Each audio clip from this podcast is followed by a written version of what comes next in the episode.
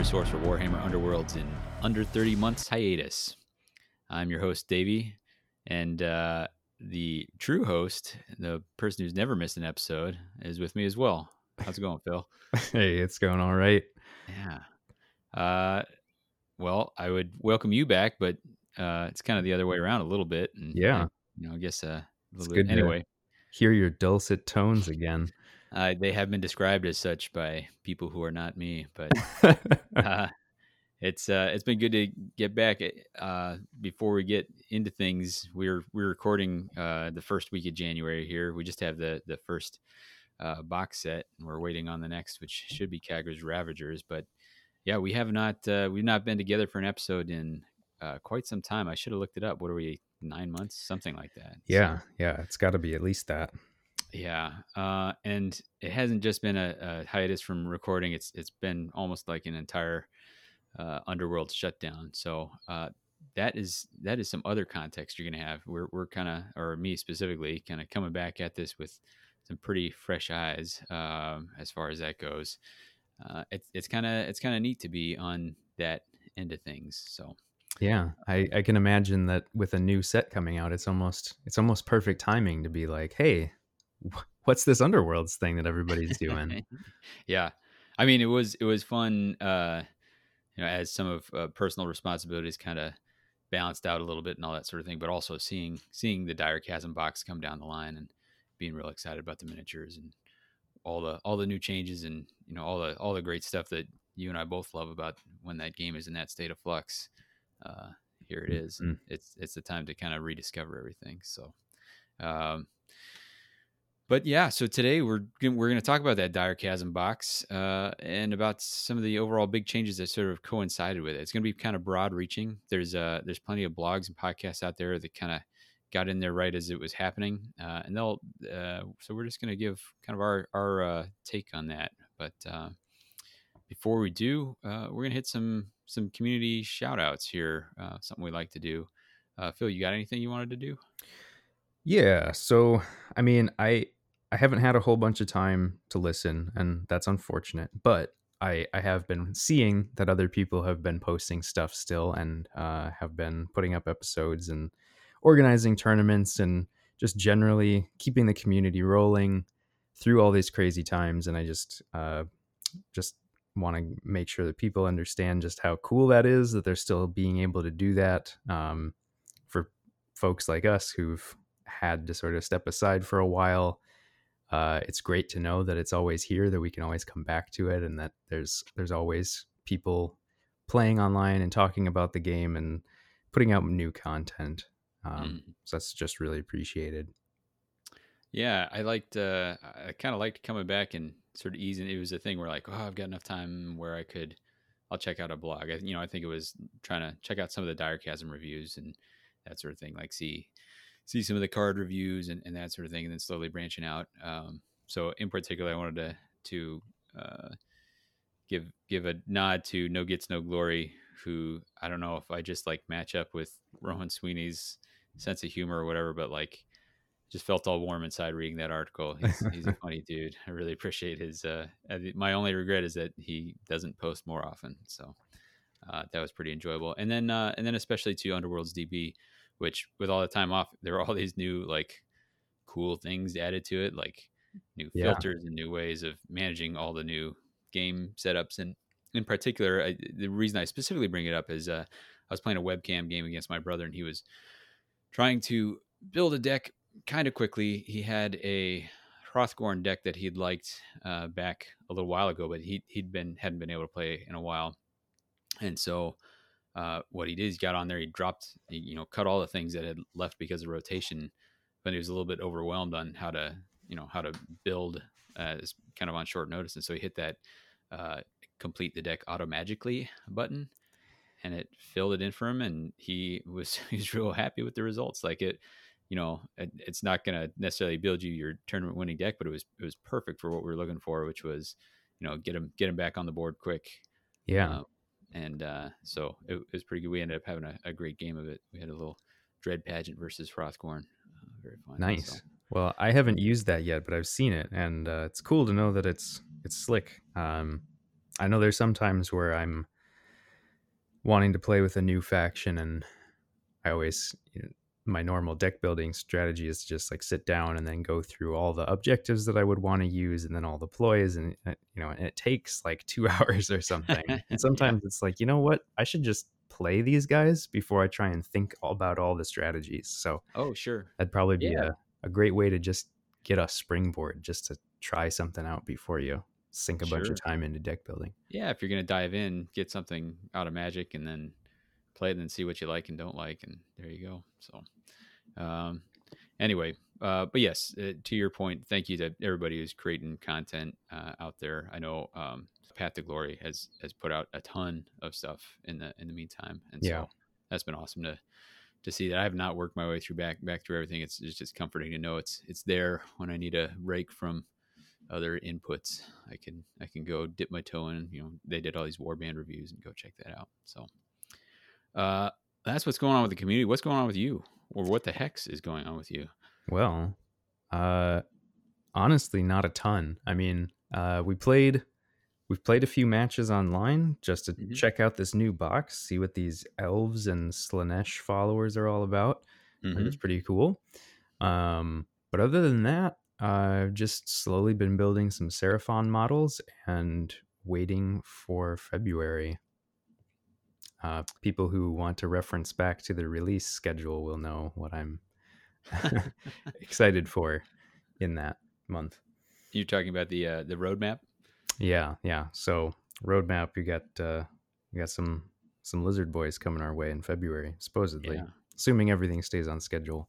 Sure, always subject to change, but yeah, you uh, you've been you've been eyeing that possibility for uh, I guess since the game came out, more or less. Recall, yeah, so. pretty much. Um, my two my two main warband or armies, I guess, in fantasy slash Age of Sigmar were Tzeentch and Seraphon. So I got Tzeentch pretty early, and they were not great. And uh, so hoping hoping second time around when we get yeah. a faction that I'm excited for, that they'll be pretty good. But It'd be a, a war band full of Narvia and Turosh. Yeah, yes, perfect. Just what I wanted. Yeah, uh, exactly even harder mode. Um, how about you, Davey? What's been uh, what the hex has been going on with you? I've been doing some delicious, delicious organizing. So in the same uh, in the same preparation where my brothers was trying to put a deck together, I had built uh, several decks, and then I was like, oh, I actually have to put the cards physically like in sleeves and uh, apparently I had left my stuff in a state where you know you've got like you know build a deck and then kind of raid it for another deck and then raid that for another deck and so I think I had like five or six half built decks around in various states of disrepair and not only that but they were like set in random spots in my model room so when I went to I didn't realize this but when I went to start building I was like I am I am missing feels like half my collection like 100% we're sure where to start so uh so was it i guess it was last night I, I, sat down laid out all my card binders got a big pile of cards around me. It was very it was very zen moment for me of uh, sorting them all away and uh, un- unsleeving some of the stuff that will you know won't be used in championship and might might still see some uh, use in other formats and, and such. But uh, yeah. it was uh, it was very meditative process. Felt felt good especially have it all done have them all squared away so. I think uh, uh Aaron would be very proud of you to have all your cards in the right appropriate places. I I'll, I'll, i uh, I thought about sending him pictures. so, um, but that, uh, like I said, playing some webcam games with my brother. Uh, that was with Dread Pageant. Uh, really liking those guys. I'm excited to talk more about them. Um, played. We've I think we split our uh, pageant purifier series about 50 50 and they've been very very different kinds of games uh, how we mm-hmm. got there. So it's been uh, that's been a ton of fun. That's been motivating. And then i played uh, i i've started this little project where i thought i'd work my way through uh, all the old war bands. And we'll talk about this more when we talk about rotation but the short of it was i was like well i'll look at old war bands and just try and put a deck together for them quick just to see what's out there and kind of forces you to look through some of the other cards uh, some of the cards that are still in the universal pool and re-examine the faction cards that in the past maybe you would have thought ah this is not worth it but now that you have a shallower universal pool, or there's you know new combos could have been unlocked uh, that is worth taking a look at. And uh, the first one that I landed on that I like, I, I kind of ran out of steam with uh, Reavers, but uh, built a Steel Hearts that I was pretty kind of kind of curious to try out, and it, it's had some success. It's pretty fun. Nice. And maybe maybe the most fun for when you put them down and the other person is like, "What? You're playing those old like decrepit guys yeah, hanging they- around they- since season one. yeah, they're lacking some some flash and flare with their three movement range one, but uh, I don't know. It, it's it's been kind of fun. I don't think it's Nice. a, a world beater, but uh, it's uh, it's a fun project to kind of do, and I I kind of recommend it for anyone who's got some time on their hands if if they want to just uh, explore the game a little bit that way. But Cool. um, yeah. So, uh, what do you say we get into the uh, the main uh, episode here? Let's do it. All right. So we're gonna. I, I say we're talking about dire chasm. Like I said, we're gonna talk about some of the big things, uh, and these are the things that kind of caught our eyes as, as being particularly significant. So um, there's there's going to be a few things that kind of go through the cracks, but they're they're kind of the ones that really still after that initial uh, rush uh, where everyone was kind of looking at everything. These are the things that kind of uh, were still still sparking some uh, conversation for us or, or, or that sort of thing. So we're, we're going to talk about some of the new or changed rules, some of the new mechanics we've seen, uh, some of the impact of rotation, a little bit about formats, and then uh, some listeners have asked us for a little bit of speculation. So uh, we'll indulge in a little bit of that too. Uh, but yeah, we're in the dire chasm season. Um, there's been a few new and changed rules. Uh, support, I think everyone knows about that at this point. Um, Phil, this was you want to lay it out for us? Yeah. So so the basic gist is that previously when you were trying to figure out whether you had support or not, you needed to have a number of fighters in addition like above your opponent's supporting fighters to be able to count supports as successes. So if you wanted one, you'd need one more fighter. Now it's just a flat do you have x number, you get that many support, you know, facings to count for successes. So well, getting supports on your attacks is now a lot easier. It's also much easier to get them on defense. Um, so a lot of math has kind of changed now with support, and so you you do need to kind of reevaluate some of that stuff. Um, basically, more dice now is m- potentially much more accurate if you can have support, um, which I think is good. Um, yeah, it's not a like crazy buff, but it's just enough to suddenly mean that like positioning your fighters to give support could make a big difference. yeah. I I see it. Uh, so I I think the the folks who crunch the math, you know, say it's it's advantage to the attacker. Generally speaking, it's the advantage to the person who has more dice, uh, which is almost always the attacker. hmm If it's not, then good luck to you. But uh, uh, I and the the circumstances where supports cancel themselves out, you know, some games it would never come up. Uh, some matches it'll never come up. I think the place you see it, or I've seen it the most often, is if I'm uh, if I'm attempting some kind of scything attack. Usually, yeah. um, and that'll that'll be kind of fun for. I feel like that makes that a little bit more interesting as far as, as setting that up. Uh, and then I think uh, it may it may give a little bit more edge. There's some cards that say, you know, uh, I don't know, like the um, condemners have uh, the card that gives them a innate single support or something like that. So hmm you know, it just gives a little bit more of a bump to cards like that that uh, you know where that, that rely on you know this will happen if you roll a successful support. It's more more likely that a support will be a success instead of just being canceled. So For sure. Cool. And then I guess the last thing I'd say about this is I, I think uh, it's generally acknowledged that a lot of a lot of players were playing this wrong and didn't realize it. And a lot of players were playing it uh, the way it's been changed to. And I think from a rules design perspective, if you've designed a rule, you know, even if it's better in the way, you know, if, if it is mechanically, so, you know, let's say for whatever reason you decided it was mechanically better for them to cancel out, you know, if there was more decision making uh, challenges there or something like that. Uh, but if most of your player base is playing it wrong, it's probably not an intuitive enough rule to to have been designed like that. It, it probably deserves to change. Um, yeah. Yeah, for sure. And I- and I think that you know, if if there's ever a situation, I think we've talked about this before, but if there's ever a situation where a rule is confusing enough where like you feel like you're pulling one over on somebody for playing by the rules that Mhm. you are you probably need to simplify the rule um because like yes technically you're following the rules but if your opponent doesn't understand it then it, it just feels bad to have to be like wait up this is how it actually works Right, exactly. Um, yeah, so uh, not too big a deal, but fine moving forward. I think uh, I think it'll be that that much easier. And I I, I didn't even think about that, but you're 100 percent right. Like it, it'll be a little bit easier to explain at the game store, and you won't have that feel bad moment. Mhm. Um, let's see the other one. Uh, glory for the big guys. So if you take out a fighter with six wounds or more, two glory instead of one. yeah Uh, And I think kind of to go along with this one, I mean, it's not exactly the same as this, but primacy kind of fits into some of this as well. Mm. Um, where you're big big hits, you know, killing people in one hit. Now, obviously, you can get primacy through holding objectives as well. Mhm. Um, but I think it kind of goes along with some of this, like, yeah, you get two glory now for killing fighters with six or more wounds, but they tend to hit harder. And for Mhm. killing a fighter in one hit, you now get the primacy token, which can give you extra glory. Sure. Yeah, I mean, I think the the bottom line is where this makes a difference.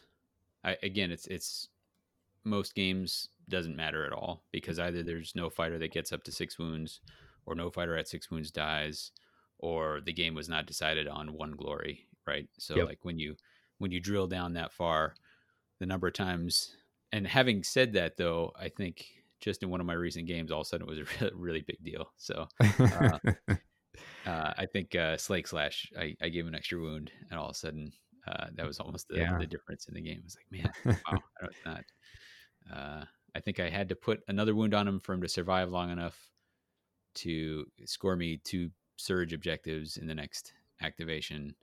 So it got me to glory, but I had to give up one to get there, uh, and it was in a real close game. So it, it didn't, it didn't quite decide it, but it was, it made things, it was uh, made the decision making stressful. So I, I guess in the moment you don't know if that one glory is going to make the difference or not. So uh, easy to say after the fact. So I, I like it. Makes sense, you know. So Yep. Um, another one. This is not an official rule, uh, but we've seen. Uh, well, no, I should say uh, there's some championship rules from last game that became permanent, like limits on lethal hex placement, a six surge limit in your deck. Uh, there was a change about how feature tokens can move, and uh, what I think that shows. We don't need to kind of get into the details of those, but what I think it shows is that the championship format is kind of like a uh, a testing ground, a trial ground for what rules might uh, might get locked into the game proper. I, I think that's kind of a cool way to to trial things out and see if they want to make them permanent. So Yeah, yeah, and I and I mean I think that makes sense, right? Because if you're gonna try and tighten the game down, championships are the place to do it mhm. because people are gonna care the most about the balance being just right and will be more than happy to give you feedback if it's not. Um, and that, uh, speaking of of championship format rules, one of the ones that's introduced in this season, so not an official rule yet, but you can anticipate that it might be down the line, is the uh, boards can only be offset by four hexes. How do you feel about this one?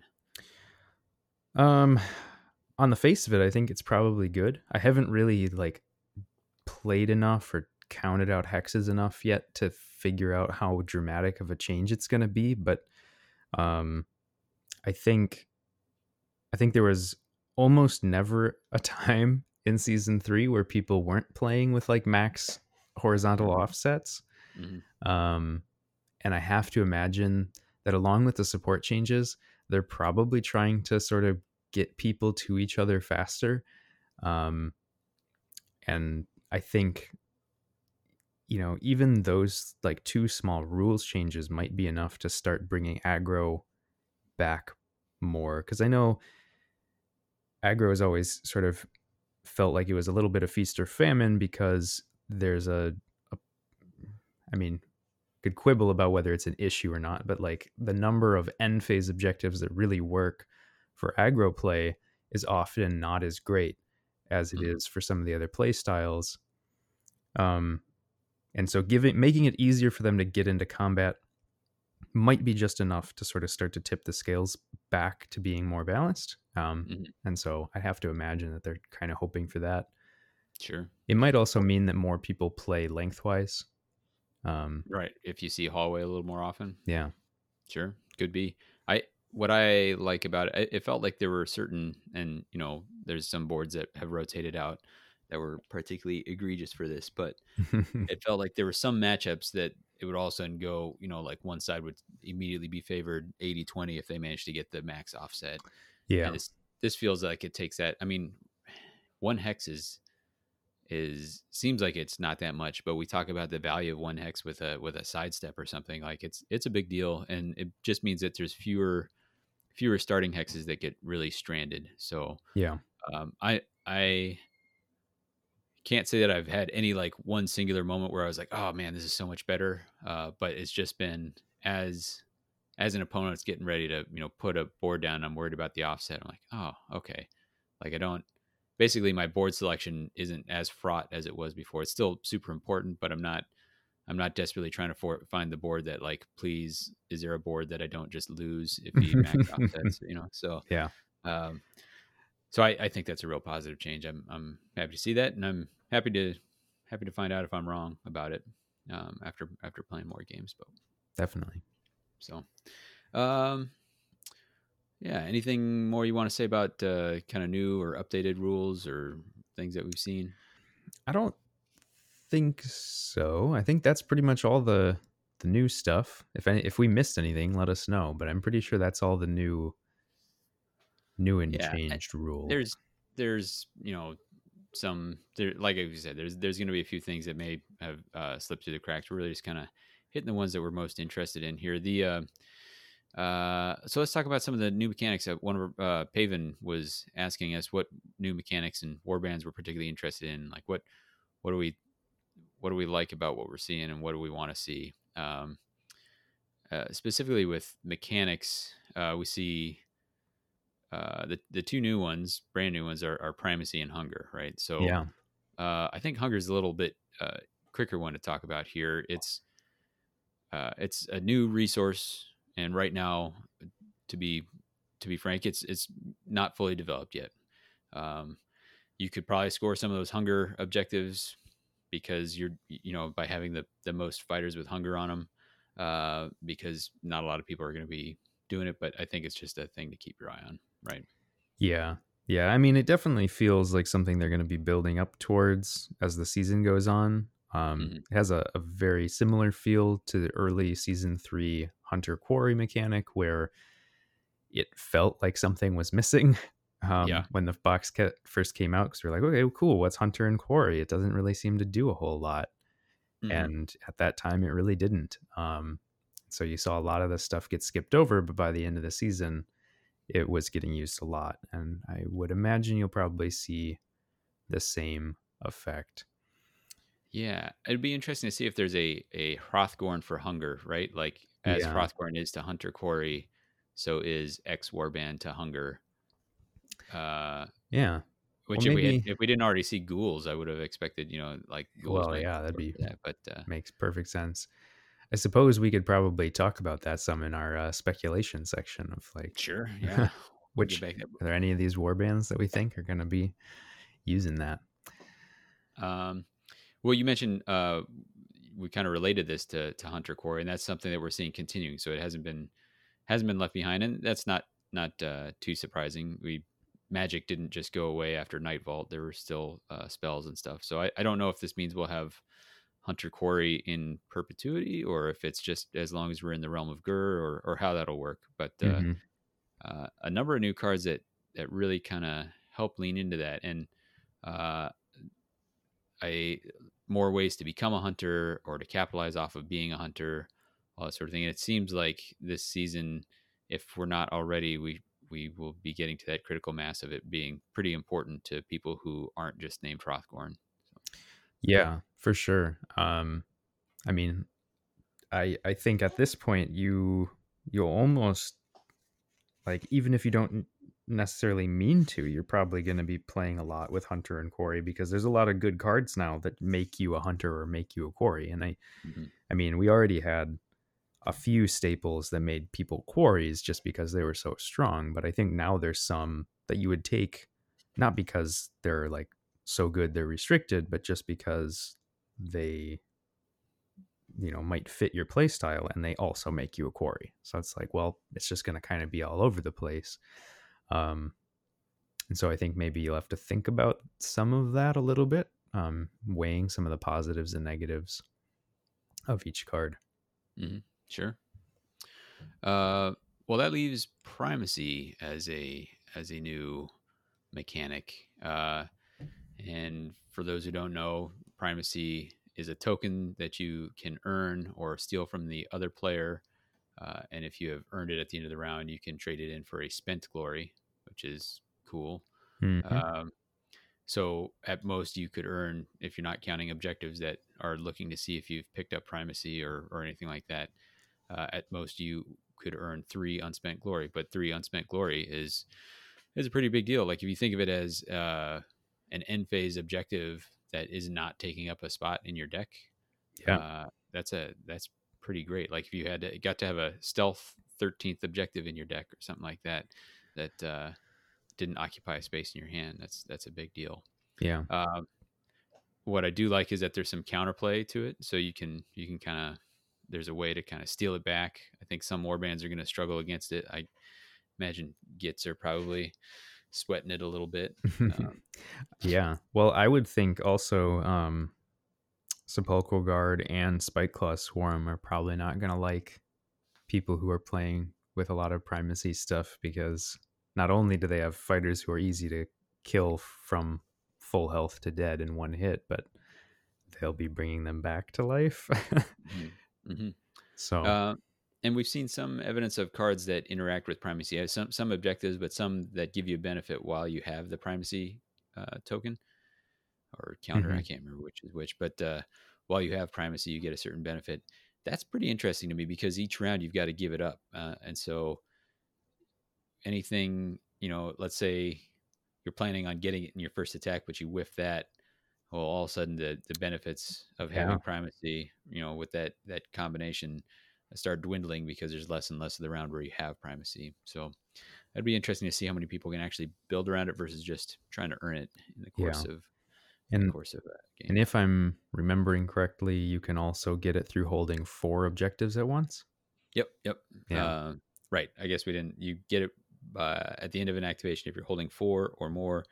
Uh, if you one shot a fighter or if you take out an enemy leader with an attack action. So not not yeah. with illegal.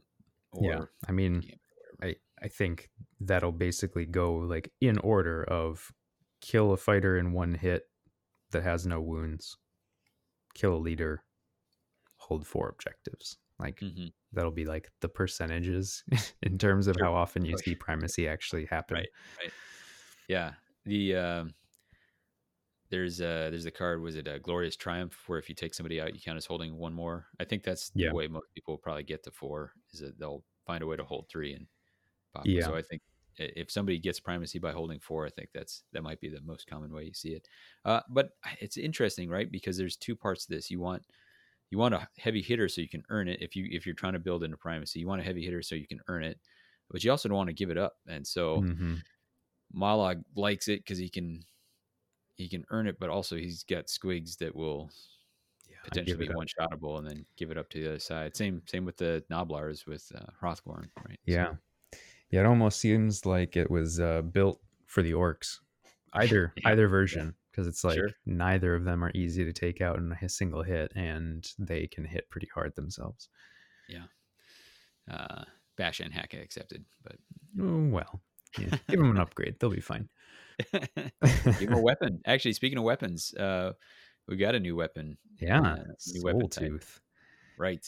Um, pretty cool, right? Rerolls yeah. if uh, if the target has a move or charge. Correct. I believe that that's correct. Yeah. Um, it's reroll one dice if they have one or more move and or charge tokens. Mm-hmm. Yeah, and I, I don't know. I Well, feel like right- that's pretty good. Yeah, yeah. I, it's not uh, it's not busted, but it's it's pretty solid. Um, and we got a couple good ones right out of the gate. The uh, Yeah. the spear and the arrows. Um, Yep. The arrows are range four, which is spicy. Yeah. um, and nice in this in this day and age of wanting to make sure that people don't stand on objectives. You have the chance of you know plinking people off, uh, and they also make you a hunter, which is cool. So it's a they. I feel like they've been sneaking more and more of this. Hey, by the way, you also become a hunter uh, onto Mhm. different uh, different upgrades or different power cards, and that was going to help unlock some of the hunter quarry stuff.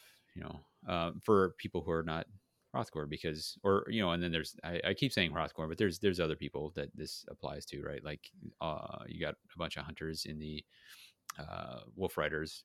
Yep. So, um, uh, but uh, the more of this there is, the more you have the chance to unlock hunter for some of these other war bands that could benefit from it. So, For sure. uh, and then side note, uh, we I don't think we've ever gotten the weapons in the core box before. Uh, Correct. It usually comes out with the first expansions. So uh, we did have t- uh, we did have eight nullstone weapons, I think, because there was the extra re-release of uh, Steelheart and Garrek uh, when they came out. They they brought, but uh, we've had six shade glass eight nullstone six amberbone and so presumably if unless we have surprise war bands coming in here we'll probably see eight um Yeah. Unless unless they're trying to drop some of them that have been problematic in the past, but Mm. I mean, oh yeah i see maybe know. maybe they're not going to play it out all the way through certain mechanics. I mean, like I don't know. Like the mace they had to put on the restricted list because they were seeing that it's like, oh, that's too much to have full rerolls, so maybe we won't see a mace now that they built reroll as like the main mechanic or something. Sure. But yeah. yeah um anyway so i they seem totally fine totally interesting could be Yeah. uh could be handy for you i, I think they're they're a cool spot i like i like what they've done with that um was the other thing oh uh this this might go into speculation so we've we've always seen something that you could pile a bunch of you know got to catch them all sort of thing like uh Yeah. relics or tomes or lost pages. I guess maybe Urgrub kind of counts in there a little bit. I think it does. Um, Arena Mortis, the uh, Mortis relics, although there's no objective associated with that, right? But Yeah. um, is there is there anything we have now that we think? Is there anything that we've seen so far that you think would fit that, or is that still to come, or what do you what do you think? I don't think we've seen anything yet. Um, at least not that I am coming up with right off the top of my head. Uh, Yeah, because poisons are gambits and so are traps, so there's not really something Yeah. there. I mean, I- So- I would like to see them try and come back to poisons just to do more with it because Mm. it felt like a cool mechanic that they just didn't fully develop. But Right. I guess the Yeah. only the only new thing that we have um, in the cards, just looking through them right now, just to try and figure out if there's anything, is that we do have an, a keyword on Slick Rock for trap. hmm So we could see traps, but again, that's ploys, um, and they didn't do a whole lot with poisons. So Mm. um, I don't know if we'll see anything with traps either. Yeah.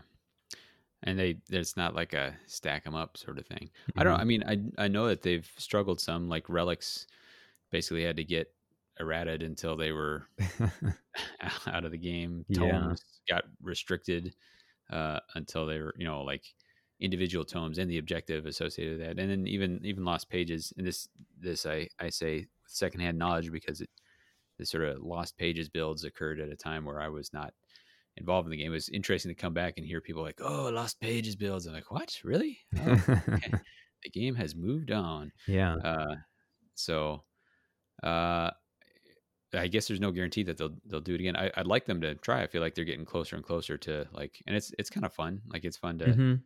if they if they get it right. It's it's kind of a neat way to to do it. It's fun. Yeah. I, I don't know. Like, uh, I don't know. Some sometimes just the, it, it's like getting uh if you play a uh MMORPG or whatever you're trying to collect a set or something like that. It has that vibe to, to Yeah, me, which is yeah. always scratching some kind of an it- itch for me. So Well, and I, I don't know. It feels like with the Mortis and the Urgrub that maybe they're they're starting to sort of hone in that like don't have glory tied to the number of upgrades or the actual upgrades themselves. Have it tied to like some separate outside thing because Mm. if it's an objective that you score that just gives a flat amount when you have all of the stuff on that then there's like a whole timing thing that you have to figure out but then also you're not getting anything if you don't have it come up in the right you know like if someone with your Urgrubs dies before you draw the actual upgrade or the ob- objective yeah, then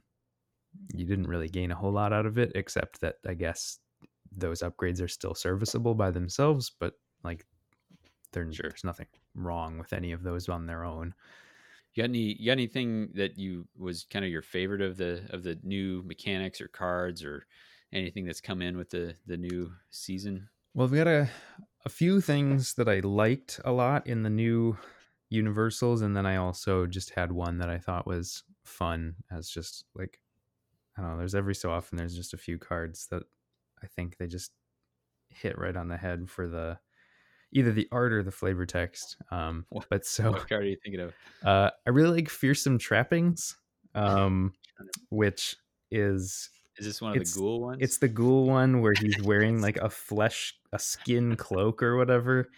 Um, the actual effect, you become a hunter, and then if you have the primacy token, you can reroll attack dice for that attack for the fighter's attack rolls, which is actually pretty decent. But um, the the text is Duke Crakmarrow talking, and it's just like "Grr, grr, huh, and then they have it in in quotes translation have you ever seen such noble regalia and it's just like oh yes you got it you got it guys do more stuff like that because it's perfect uh, definitely by far the favorite favorite thing about the ghouls is the whole delusion thing. Yeah. Like, yeah it makes it turns them into some kind of kind of fun uh, down low. for sure but in terms of like an actual serious like thing that i like in these new cards um i guess not specific cards but just more generally there's a number of new cards that give a good bonus but they have a like a minus to go along with it. And so it's it's a nice way of just balancing some of these cards um so it's like i think the savage upgrades where you can have you know it gives you a bonus but then you like lose a defense die or something Sure. Yeah. like, yeah okay make you think about whether that's worth it in your deck or not how about you you have any uh, Uh, favorite new cards I I also tag the savage upgrades. I just thought they were they were super that they're cool because they um you the pro con that you're talking about they also give hunter right Mhm. um, Yep. so adding hunter as like a side benefit of a card that you might already take i think is is pretty cool. It- it- it's like this you know maybe it bumps the card card's utility up by like 2% or something like that. I like i like that little incremental bump. And then i like when in, with these ones where it gives a bonus but uh you know minus one defense dice well immediately you can look at certain warbands are like yeah they you know like reavers happy with both those they don't care. Like they're yeah. like they only have one defense dice anyway like so they basically have no downside. So it benefits a warband like that uh, and then it hurts like you probably don't want to be giving that to um, lady harrows. Like they they really like having um, more than one defense dice. Maybe you Mhm. do like maybe i mean plus two speed you can do some pretty saucy things with uh, lady harrow's banshees on that. Uh, but you you you definitely take you definitely take a, a penalty on it. So I, I really like what they've done there. Uh, and uh, I so I'm I'm with you on that. Uh, and then another thing, and I should give credit because Amon also pointed this out on his uh, podcast, uh, Path to Glory.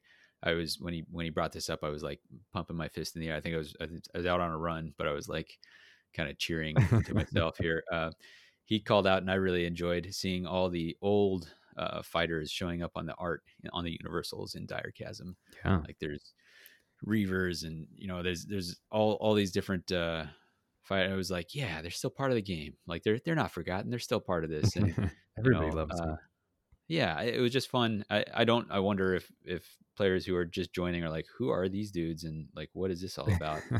uh, but uh, for for people who've been playing it for a while, it was fun to have that little callback. Kind of warmed my heart a little bit to see uh, sick shoulder charging Mollog in the in yeah the jaw. oh so. yeah so good so good Uh, so yeah, that was that was uh, some of the things I particularly enjoyed about it.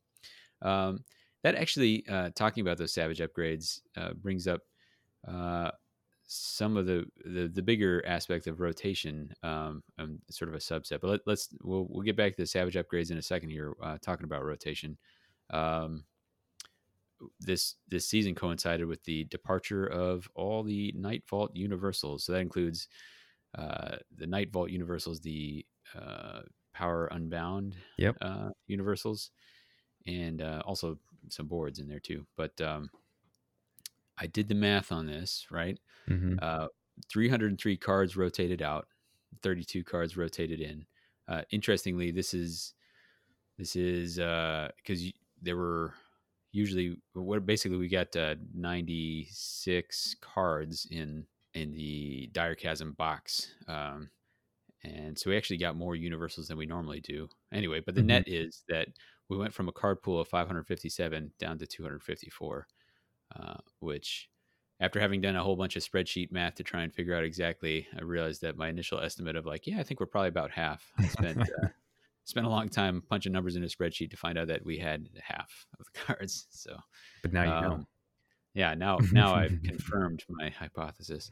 Uh so right so we've we rotated but uh this is it's a little uh well it's a it's a mixed bag right? So uh normally what we would see what we've seen uh from Nightvault and beastgrave is a bunch of reprints. You see annihilation again you see supremacy Yeah, again you see yeah hold one through five, uh, great strength, great fortitude, all that. Those those are not taking up any space in this box. Um, so, uh, as a veteran player, that's exciting because we've got new toys to play with right out of the gate.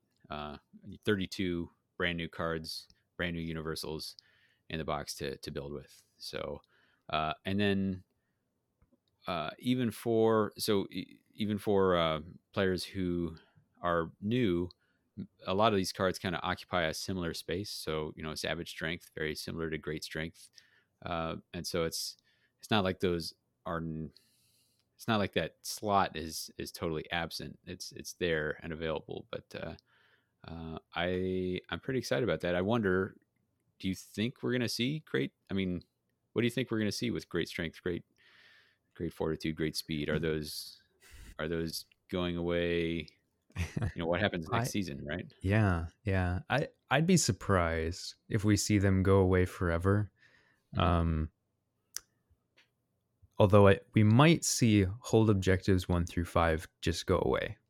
Mhm. Um I think we can pretty definitively say that it's probably not worth it as an end phase objective to try and score those.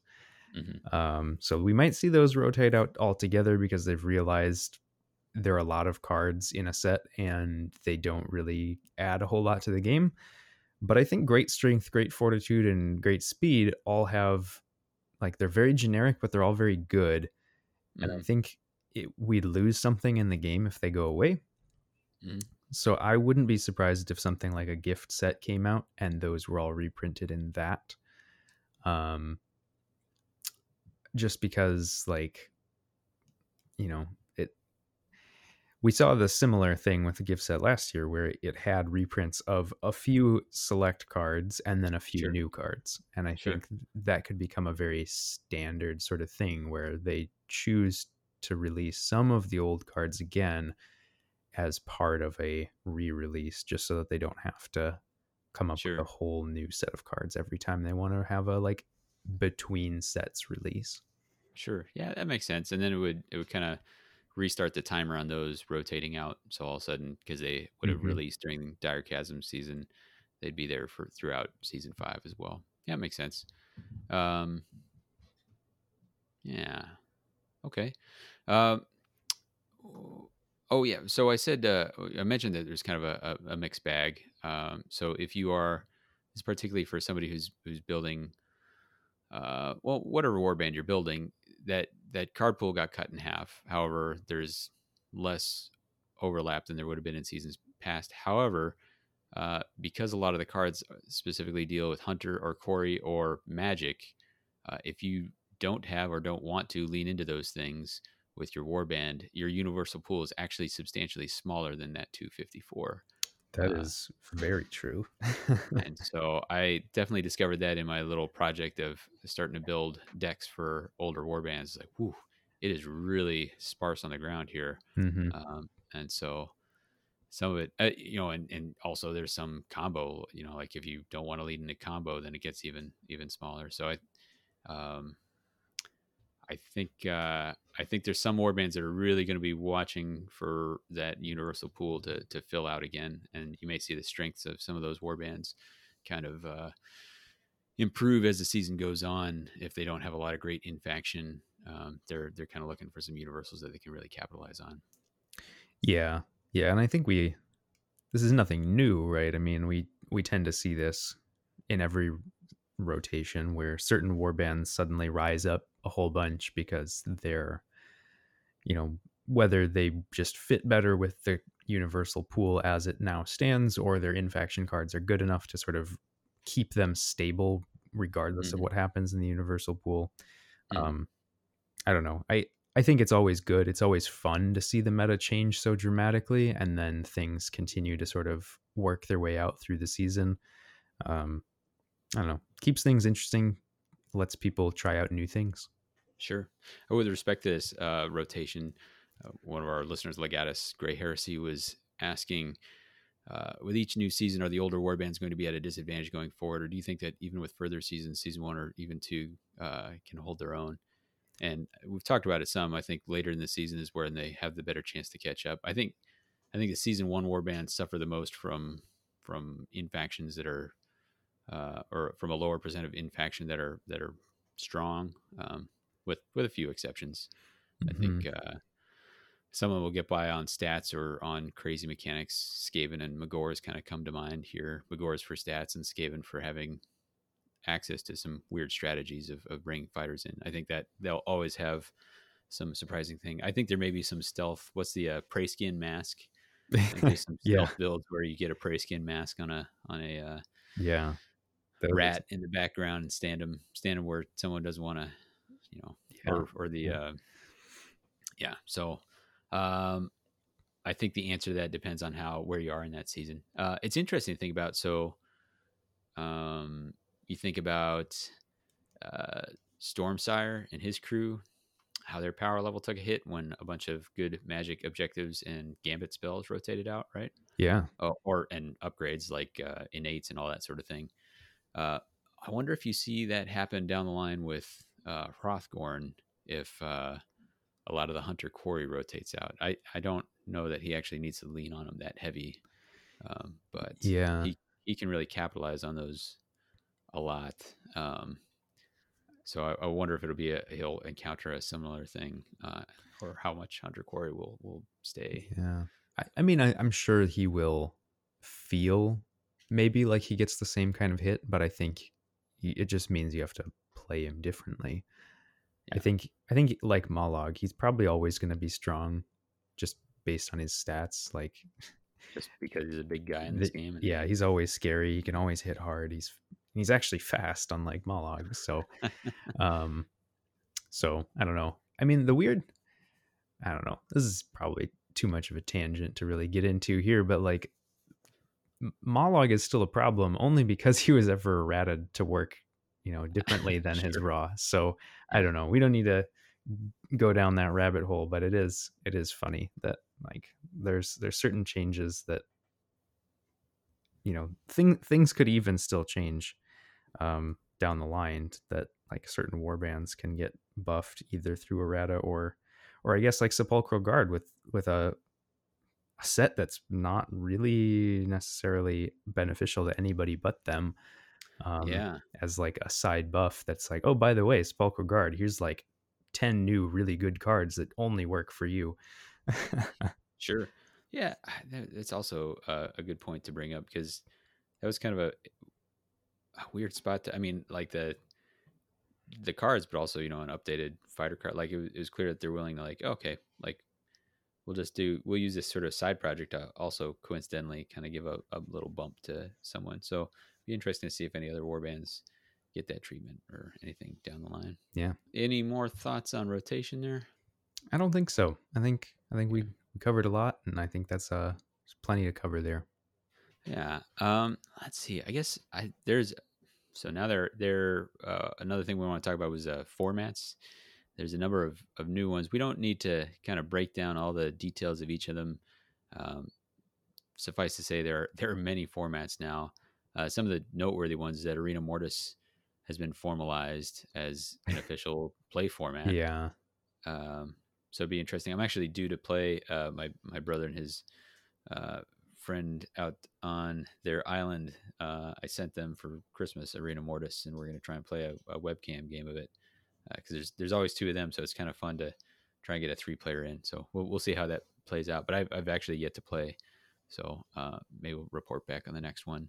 Cool. Um, but them, I mean, on the surface, to me, it looks like kind of a cool way to be able to you know play with an odd number of players or uh, have a multiplayer where everyone's involved. I've I've had a mixed experience with multiplayer uh, of the of the core game in the past, so um, it seems like they're committed to it. I wonder if we're going to see, you know, like a a gift pack for Arena Mortis or, or something like that down the line. Um, how that'll plug in. Yeah, I mean, I think in some ways that might have to depend on how well it takes.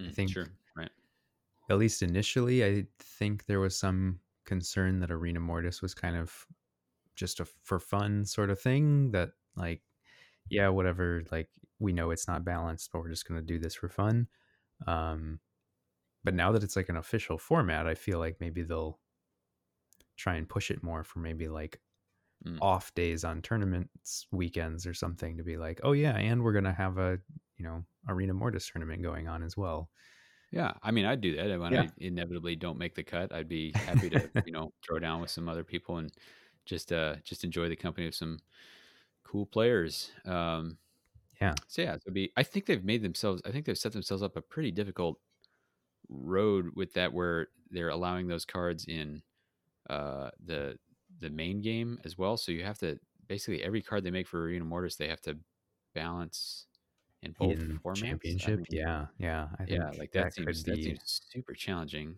Um, yeah, but I'm here um, for it though. yeah, sure. Uh, and then the more interesting to me, I think, is the the Vanguard format, and this is basically warbands and and cards from the current season.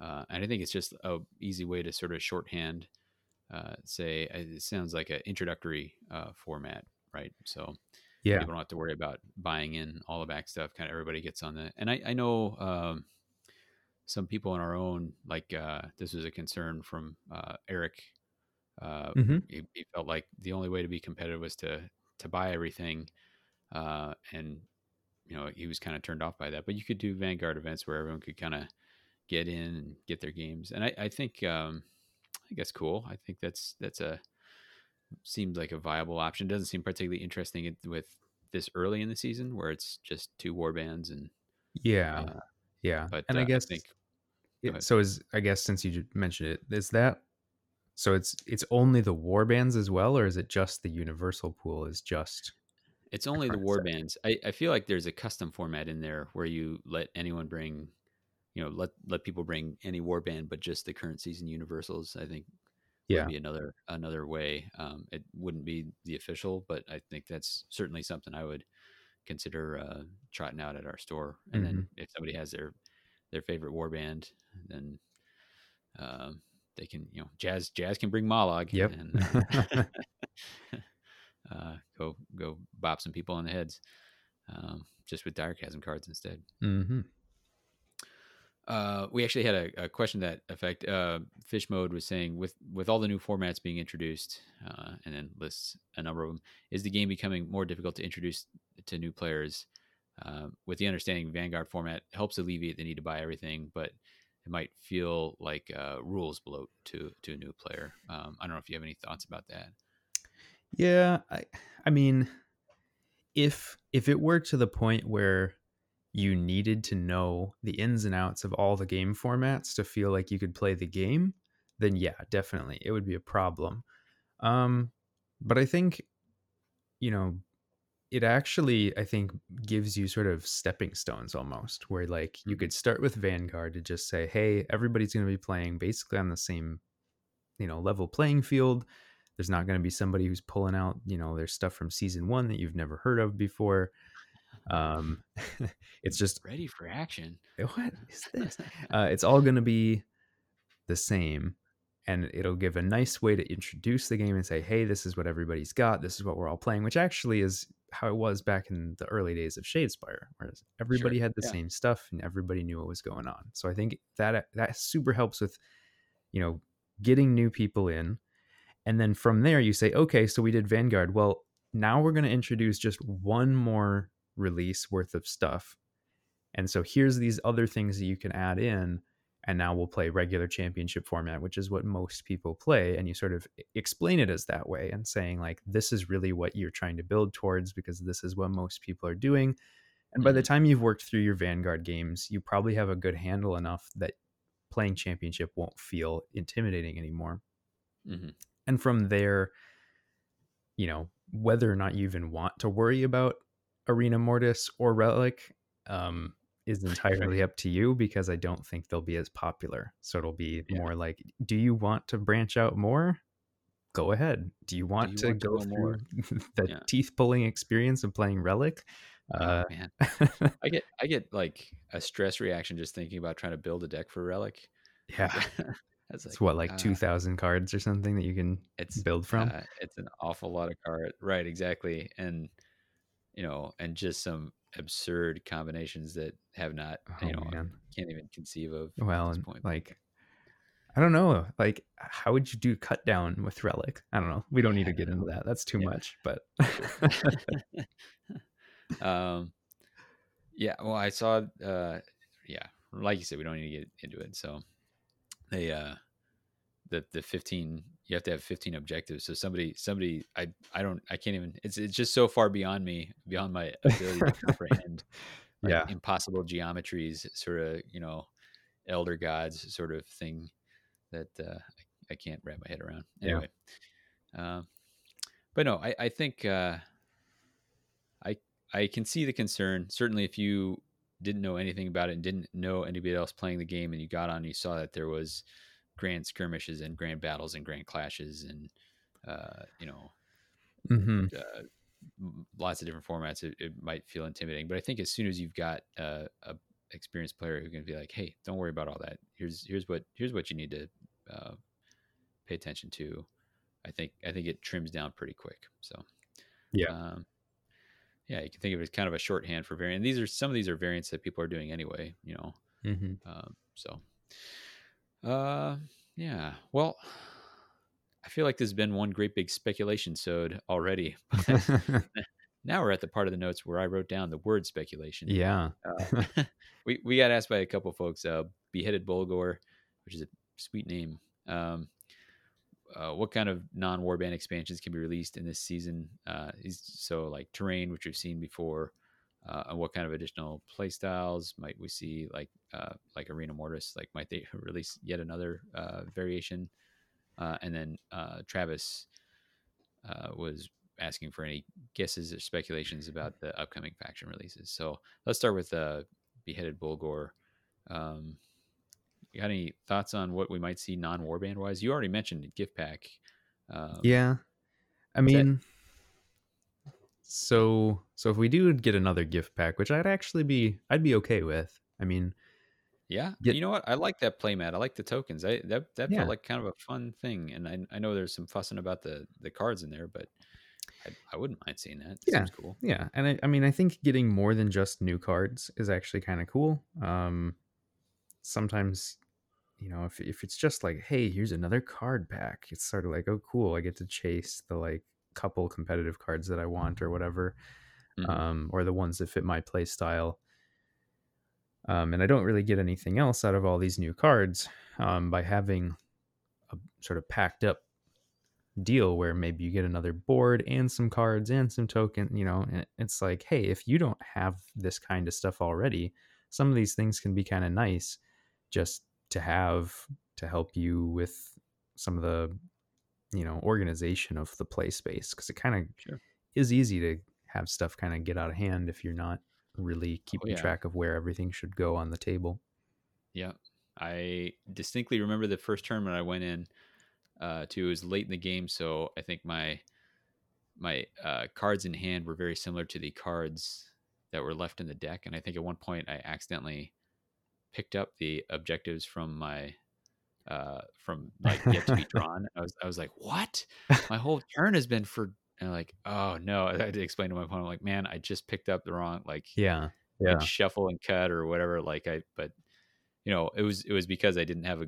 It was so early in the game, I didn't have any clear organization thing, and hmm now I have things to do it for me.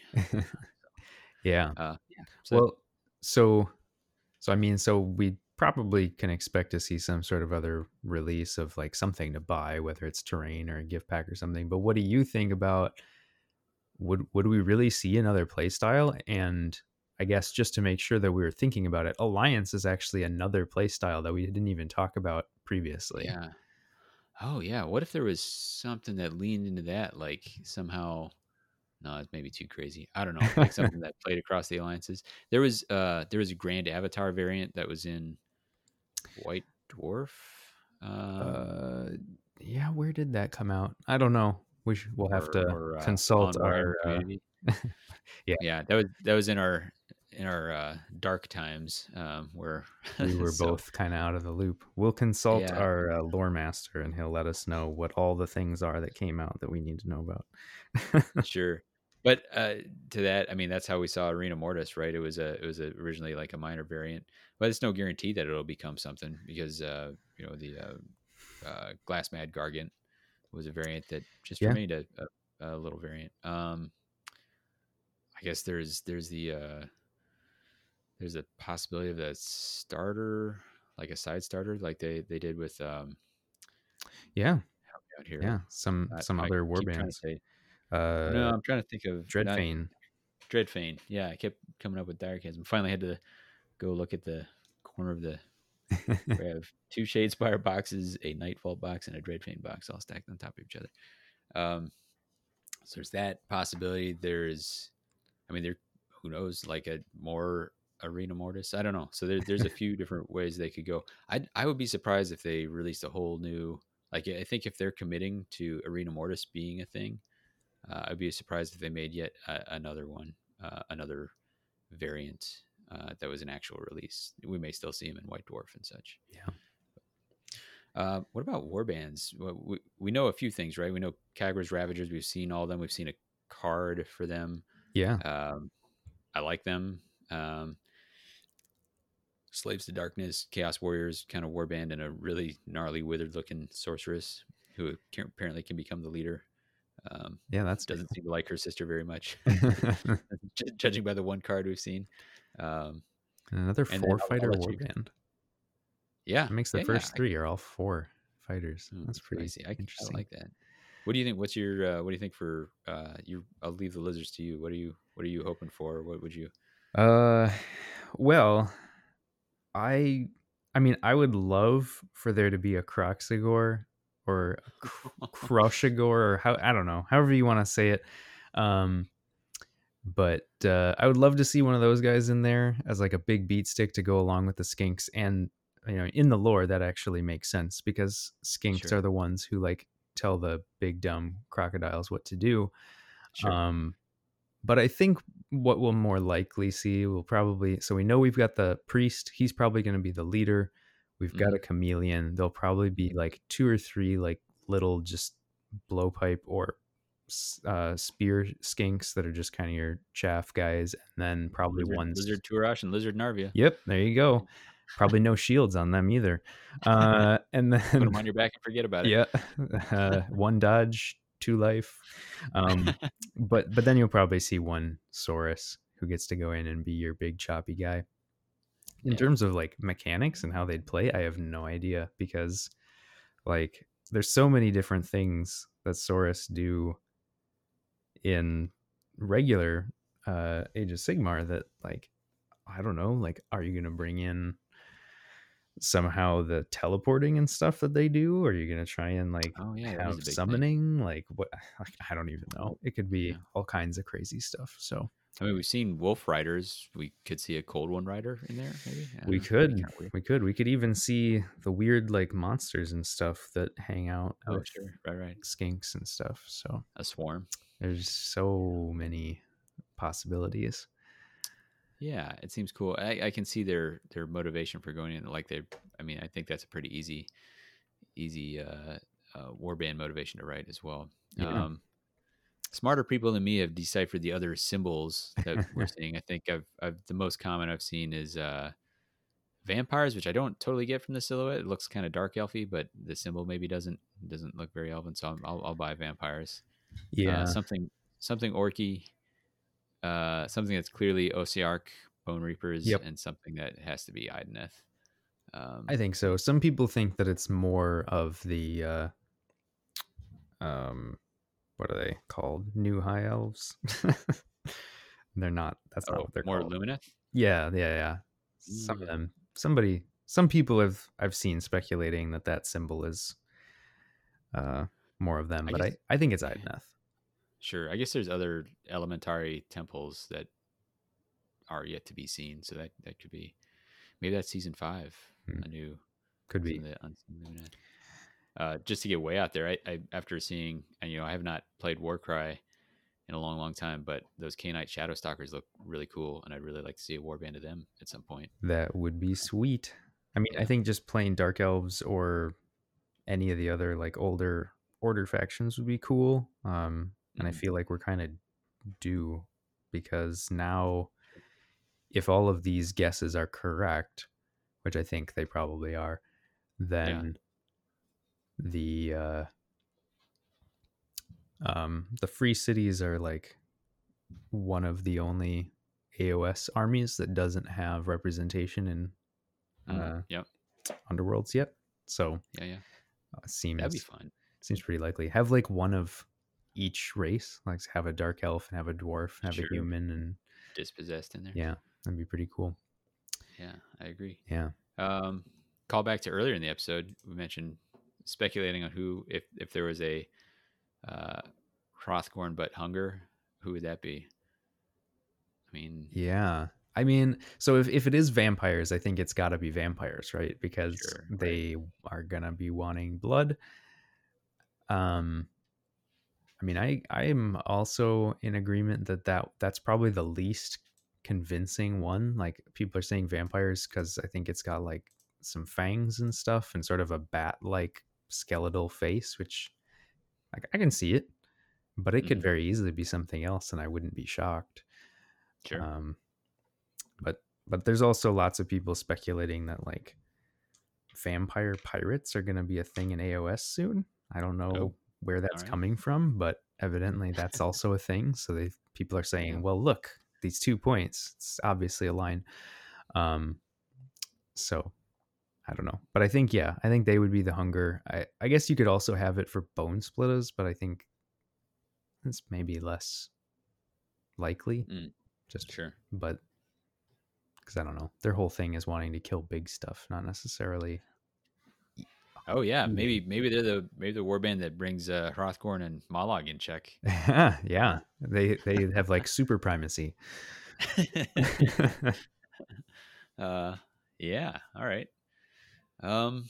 well, Well, I, don't- I mean, I don't know how much people want to listen to uh, random guesses about future. people who have not been playing the game very much try to read read the tea leaves. Uh, but uh, well, so I think we'll we'll we'll wrap that up there. Uh, Sure. is there anything anything you want to talk about about this uh, season that we haven't hit yet? well, I think I think for for just the starter box for just general overview, no, I think we're good. We talked all about a whole bunch of Yeah. stuff, but I, I am excited to talk the uh, the factions Yeah. um, with you coming up here at some point. Um, I again had a lot of fun with them. I, I really like I really like Direchasm so far. Yeah. It's been very fun. So some of that is just being happy to be back and playing the game a little bit too. So definitely a good feeling. sure, it'll be Um, an even better feeling when we can play games in person again. Oh yeah, right. Yes, all the stuff that I definitely, definitely painted with all this. Uh, Oh, yeah. Well, I haven't exactly had a ton of free time, but you know, no. um, but uh, I do need. I've got. Uh, yeah, yeah. I, I've got some. I'm I'm excited to to get some paint on these uh, dread pageant. So nice. Um, but that will uh, that will move us to the outro, I think. So, uh, thanks very much for listening. I'm sorry we haven't been there. Uh, we're very glad to have you back uh, listening. Thank you for your patience, and and thank you. Actually, a big thank you. A number of people reached out during during our, our downtime just to kind of check in, make sure we're we're doing okay. And I I really uh, I was kind of touched by that. I really appreciate uh, that from from uh, various people if I popped in or, or all that sort of thing. So that, that was that was very cool. Yeah. Of, you and you know who you are and, and it's much appreciated. Uh, thanks also to the people who are still on the the Patreon. We have a we have a, uh Patreon for the Mortal Realms network, and we've had some people who, who've persisted to give to our network in the in the meantime, and that's that's been very much appreciated too. Um, you can get in touch with us. We are on Twitter at, at WTHcast or what the at gmail.com. Uh, you can go to themortalrealms.com to check out all of our stuff. There's some uh, apparel available there if you want. Uh, if you want to check out, if you're a Warcry aficionado or you want to dip your toe in, we got some some cool cats doing uh, Dogs of Warcry over there. They're still uh, producing content. There's been some uh, AOS background stuff if you want to just uh, figure out what's you, you know kind of if this is your only exposure to the the background of AOS is this game and you want to know more. Uh, check it out. Uh, if you're Max, you could learn that uh, Beastgrave is a mountain that way. So. um, yeah. So uh, once again, thanks thanks to all of you. I hope you're staying safe. I hope you're hope you're doing well out there. Um, and we'd we'd uh, love to hear from you. We're we're happy to be back. Uh, we can't make any promises about uh, frequency or anything like that. Um, but again, our, our planned next stuff is going to be uh, some of that Dread Pageant Purifiers coverage. Phil, any last words? No, I think that that covers it very well. Very well said. All right. All right. Our uh, recommended listening for this episode is War Inside Me, Benjamin Todd. Uh, for What the Heck, Simon Davey. And this is Phil.